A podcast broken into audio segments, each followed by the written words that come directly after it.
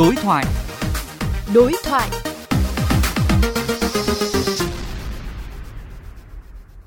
Thưa quý vị, thực hiện kế hoạch cao điểm chuyên đề xử lý người điều khiển phương tiện vi phạm nồng độ cồn, ma túy của Bộ Công an, lực lượng cảnh sát giao thông toàn quốc đã triển khai đồng loạt, đạt hiệu quả cao. Tình hình tai nạn giao thông cũng giảm trên cả ba tiêu chí. Từ đó, người tham gia giao thông đã có ý thức hơn trong việc chấp hành luật giao thông.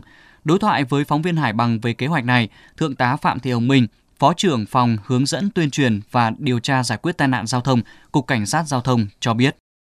Thưa đồng chí, sau hơn 2 tuần thực hiện kế hoạch kiểm soát cồn và ma túy, lực lượng cảnh sát giao thông toàn quốc đã triển khai và thu được kết quả như thế nào? Qua 2 tuần thực hiện cao điểm, kế hoạch tuần tra, kiểm soát, xử lý vi phạm theo chuyên đề, thì lực lượng cảnh sát giao thông, công an các địa phương cũng đã xử lý 9.648 trường hợp vi phạm về nồng độ cồn và ma túy, thì trong đó nồng độ cồn là 9.534 trường hợp và ma túy là 114 trường hợp phạt tiền 32 tỷ, tước 5.379 giấy phép lái xe, giữ 9.648 phương tiện. Qua kết quả đạt được, đồng chí có đánh giá như thế nào về ý thức tham gia giao thông của người dân?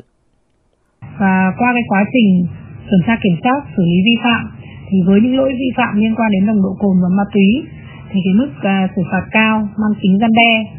Vì vậy là cái ý thức của người dân cũng đã có những cái chuyển biến rõ rệt.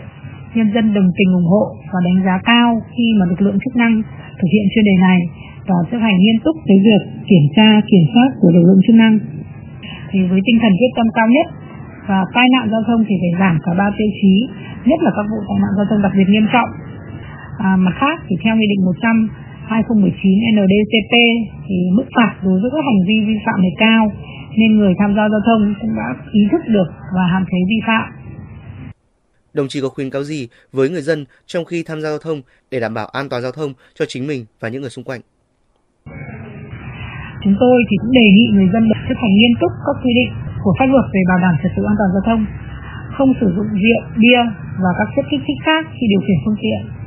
Và đồng thời thì cũng phải lên án các hành vi vi phạm, vì đây là một trong những cái nguy cơ tiềm ẩn gây tai nạn giao thông và nhằm bảo đảm cái môi trường tham gia giao thông an toàn và văn minh. Xin cảm ơn đồng chí.